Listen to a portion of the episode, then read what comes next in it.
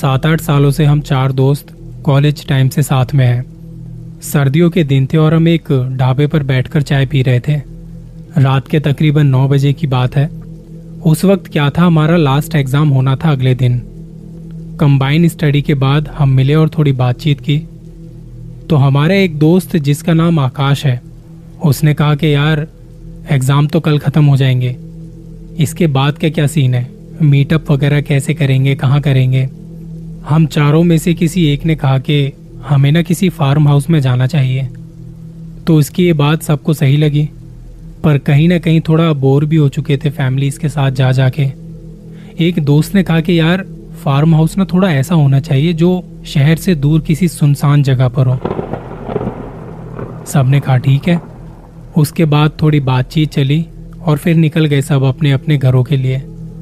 अगले दिन एग्ज़ाम खत्म होने के बाद रात को फिर मिले। सारे साथ में बैठे और ढूँढने लगे कि कोई फार्म हाउस अगर ढंग का लगे तो। करते करते एक फार्म हाउस देखा, जो दिल्ली के एक आउटर एरिया में आता है। सबने अपना अपना बजट देखा और डिसाइड हुआ कि इस पॉइंट पर मिलेंगे। सैटरडे नाइट को हम अपनी गाड़ी से निकल पड़े थे। तकरीबन आठ बजे होंगे। सर्दियों के दिन थे और दिल्ली में ठंड इतनी पड़ती है कि हड्डियाँ तक जमा थे। एक्साइटमेंट बहुत थी। और जैसे जैसे हम आगे जाते जा रहे थे, हमें घबराहट सी होने लगी। वो मौसम ही कुछ ऐसा था कि हल्की हल्की धुंध और सरसराती हवाएँ चल रही थी। गूगल मैप लगाया हुआ था और डेढ़ दो घंटे की ड्राइव के बाद हम उस जगह पर पहुँचे। वहाँ तो आसपास कोई नज़र भी नहीं आ रहा था और ज़्यादातर फार्म हाउस वगैरह ऐसी ही जगहों पर बने होते हैं। हमने एक बड़े से लोहे के गेट के अंदर अपनी गाड़ी घुसाई और एक पेड़ के नीचे गाड़ी खड़ी कर दी। वहाँ पे बस एक ही लाइट जली दिखाई दी। बाकी तो हर तरफ़ अंधेरा पसरा पड़ा था।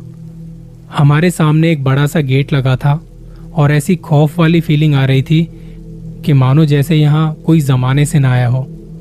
कुछ ऐसी जगह थी वो। हम सारे एक दूसरे की शक्लें देखने लगे कि भाई कहाँ आ गए। मानो जहन में शिकायतें चल रही हों, लेकिन किसी ने कुछ कहा भी नहीं।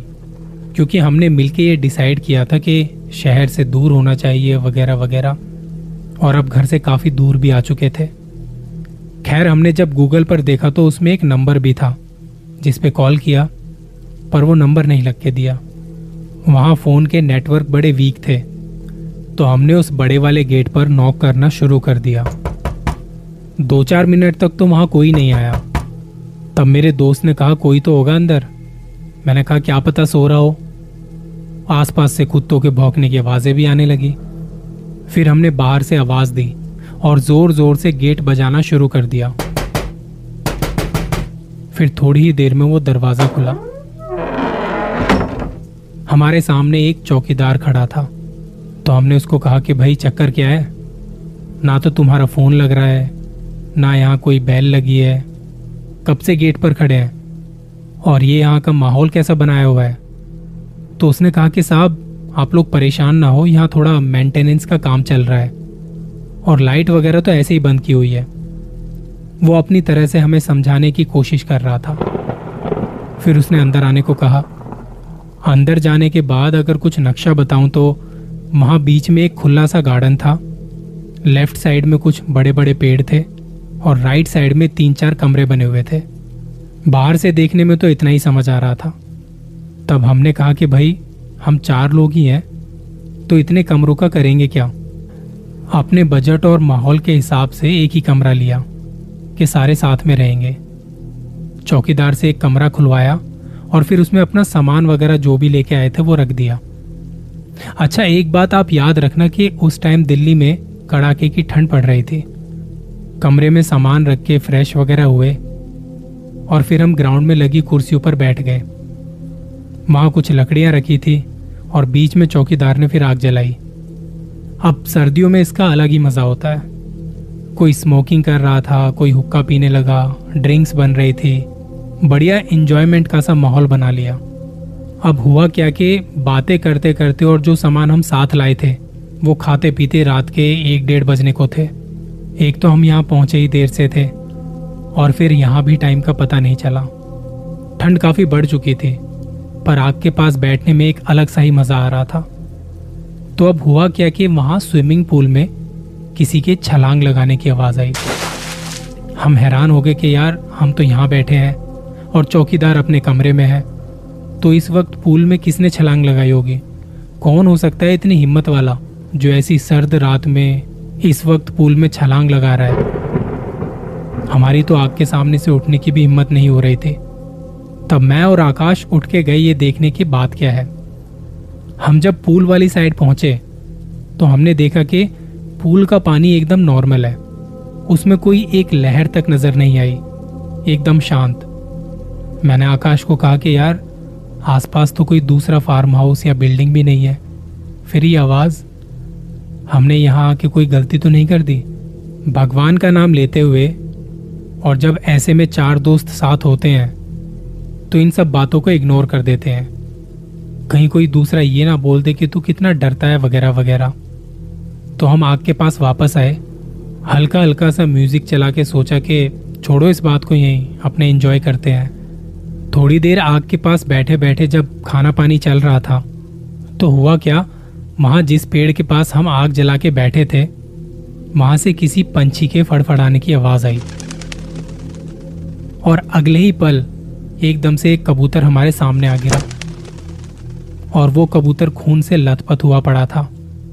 वो देख आकाश ने कहा कि भाई, ये सब क्या हो रहा है? किसी ने बहुत बुरी तरह से मारा इसे, पर आसपास तो कोई बिल्ली या कुत्ता भी नज़र नहीं आ रहा।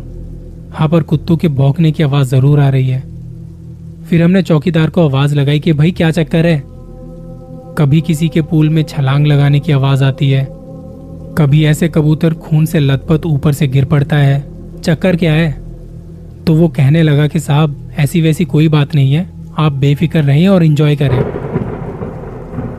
पर वो ये सब जब कह रहा था, तब उसकी शक्ल से ही लग रहा था कि कुछ गड़बड़ तो है यहाँ फार्म हाउस के अंदर, पर वो बताना नहीं चाहता। हमने कहा, ठीक है। उसकी बकवास सुन के इस बात को यहीं रफा दफ़ा किया और फिर अपने इंजॉय करने में लग गए। हमने ध्यान भटकाने के लिए म्यूज़िक चेंज किया और इधर उधर की बातें करने लगे। और फिर आधे घंटे बाद उस फार्म हाउस की लाइट भी चली गई। हमने आग जलाई हुई थी तो उसकी रोशनी में एक दूसरे को देख पा रहे थे कि भाई चक्कर क्या है, हो क्या रहा है यहाँ पे? वहाँ एकदम गुप अंधेरा चारों तरफ़। और तभी पेड़ पर से कुछ सरसराहट की आवाज़ आई।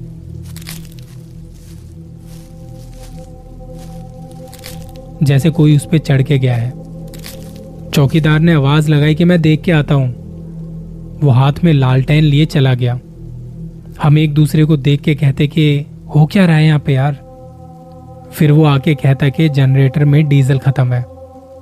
लाइट अभी थोड़ी देर में आ जाएगी। हमने उससे कहा कि, भाई देख, हम यहाँ मज़े करने आए हैं और ऐसे होता रहेगा तो आगे से हम क्या कोई भी नहीं आएगा यहाँ पे। कुछ घंटे बचे हैं सुबह होने में। अभी हम चले भी जाएँगे। तो उसने कहा कि मैं कुछ करता हूँ। आप तब तक जाके अपने कमरे में बैठ जाइए, थोड़ा आराम करिए। अब सर्दियों का टाइम था तो एसी पंखे की भी ज़रूरत नहीं थी। तो हम कमरे में चले गए। सोचा कि बाहर ठंड ज़्यादा है, कमरे में जाके थोड़ा आराम करते हैं। कमरे में चौकीदार ने मोमबत्तियाँ वगैरह लगाई हुई थी और एक लालटेन भी थी। बाहर के मुकाबले यहाँ ठंड कम थी। वहाँ रूम में अच्छे खासे बड़े बड़े दो बेड लगे हुए थे। हम चारों के हिसाब से सही था। कोई जाके बेड पर लेट गया, कोई कुर्सी पर बैठ गया। दस पंद्रह मिनट बाद हमारी यूँ ही आँख लग गई। एक तो टाइम भी काफ़ी हो रहा था और थोड़ी थकान भी थी। अभी कुछ ही देर सोया था मैं और मुझे इतनी ठंड में अचानक से घबराहट सी होने लगी, मुझे पसीने आने लगे। मैं कुर्सी पर था और मेरे सामने टेबल पर पानी का जग था। मैंने सोचा उठ के जाता हूँ, पानी पी के सही लगेगा। और अभी तक लाइट भी नहीं आई थी। तो मैं उठ के जाता हूँ और टेबल पर से वो जग उठा के ग्लास में पानी भरता हूँ। तब मेरी नज़र कमरे की खिड़की से बाहर जाती है। वो फार्म हाउस के पीछे का एरिया था। मुझे वहाँ से कुछ आहट सी महसूस हुई। सर्दियों में वैसे भी रातें ज़्यादा सन्नाटे से भरी होती हैं। मैंने कहा, यार, ये आवाज़ कहाँ से आ रही है? जाके खिड़की का पर्दा धीरे से हटाया तो बाहर सामने एक लंबी सी औरत, जो कमरे में झाँक रही थी। उसके बाल एक तरफ़ बिखरे हुए और आँखें सफ़ेद। वो खिड़की के बिल्कुल बाहर मेरे सामने खड़ी थी। उस वक्त मैं कुछ समझ नहीं पाया। ना मेरे मुँह से कुछ आवाज़ निकली। वो ग्लास मेरे हाथ से छूटा और उसकी आवाज़ से बाकी दोस्त भी उठ गए। तब उन्होंने मुझे हिलाए कि क्या हुआ? और अचानक से वो औरत वहाँ से गायब। मैंने अपने दोस्तों को बताया कि भाई, यहाँ ऐसा ऐसा हो रहा है, यहाँ से चलो जल्दी। हम सारे साथ में थे और जो जो हमें आता था, हमने बोलना शुरू किया। हम चौकीदार के पास गए। उसे लगा हम कुछ और बात करने आए हैं। तब उसने अपनी कहानी सुनानी शुरू की। बोलने लगा, जनरेटर के लिए अभी कोई जुगाड़ नहीं होगा, आप बेफिक्र होकर कमरे में आराम करें। हम दोस्तों को लग चुका था कि चौकीदार कुछ तो छिपा रहा है। हमने शायद गलती कर दी यहाँ आके। कभी कोई इतनी ठंड में रात के वक्त स्विमिंग पूल में छलांग लगा रहा है। उसके बाद वो कबूतर खून से लथपथ हमारे सामने आके गिरा। और तीसरा सीन ये जो मैंने अभी देखा था खिड़की के बाहर। इतने में बात करते करते लाइट भी आ गई। और जो एक दो लाइटें थी वहाँ, वो एकदम से जली। चौकीदार को देख के लग रहा था कि वो कुछ बताना चाह रहा है, पर मजबूर है किसी वजह से। ठंड ज़्यादा थी, वो काँप रहा था। हम उसे आग के पास ले गए। तब हमने एक चीज़ और नोटिस की। जब हम अंदर कमरे में गए थे तो आग बुझा के गए थे। लेकिन जब इतनी देर बाद आए हैं तो वो आग अभी भी वैसी की वैसी ही जली हुई है। हमने उसे वहाँ बिठाया और खुद भी बैठे। फिर उसे घेर के पूछा कि, अब बता भाई, क्या बात है? सुबह के चार बजने को थे, और हमने जो थोड़ी बहुत पी थी, वो भी उतर चुकी थी अब तो। पहले तो वो हमें समझाने लगा कि कुछ नहीं है ऐसा वैसा। फिर हम थोड़ा दिल्ली वाली टोन में आए तो उसने कांपते हुए बताया कि, देखिए, शहर से दूर किसी वीरान सुनसान जगह पर ये चीज़ें ज़्यादा होती हैं। इस फार्म हाउस में छह साल पहले एक लड़की की डेड बॉडी स्विमिंग पूल में पाई गई थी। और किसी को भी नहीं पता चला वो लाश आई तो आई कहाँ से। उसके बाद कुछ फैमिलीज़ यहाँ आई। यार दोस्त आते थे। कुछ कॉलेज स्टूडेंट्स आते थे आपकी तरह एंजॉय करने। तब उनके साथ भी कुछ ऐसे ऐसे वाकयात हुए हैं। उस वक्त ये फार्म हाउस ठीक चल रहा था। लेकिन पिछले तीन सालों से ये फार्म हाउस बंद है। बस मुझे यहाँ की चौकीदारी के लिए रखा हुआ है। हमने उससे कहा कि जब हम यहाँ आए थे हमें तभी लगा था कि ये जगह कुछ गड़बड़ है। तो तुमने हमें तभी क्यों नहीं बताया?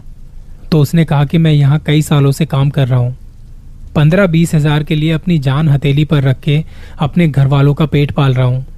मैं ये सब कैसे कर रहा हूँ, मैं जानता हूँ या मेरा भगवान जानता है। मैं आपको कैसे कह देता कि यहाँ पे ये सब चीज़ें हो रही हैं, मेरी तनख्वाह यहाँ से निकलती है। अब उसकी बात सुन के हम क्या ही कहते उसे? हमने उसकी बात सुनते ही अपना सामान उठाया उसे किराए के पैसे दिए, गाड़ी निकाली और चलते बने। लोग पेट पालने के लिए कैसे कैसे काम करते हैं और हम थोड़ी सी तकलीफ़ से ही डर जाते हैं। सोचिए, अगर आपको किसी ऐसी जगह पर काम करने को कहा जाए तो आपकी क्या हालत होगी? हम चले तो गए थे उस हॉन्टेड फार्म हाउस से, पर उस खौफनाक जगह की याद आज भी हमारे दिल में है। उस औरत का भयानक चेहरा जो खिड़की से झाँक रहा था वो मैं कभी नहीं भूल सकता कभी भी नहीं।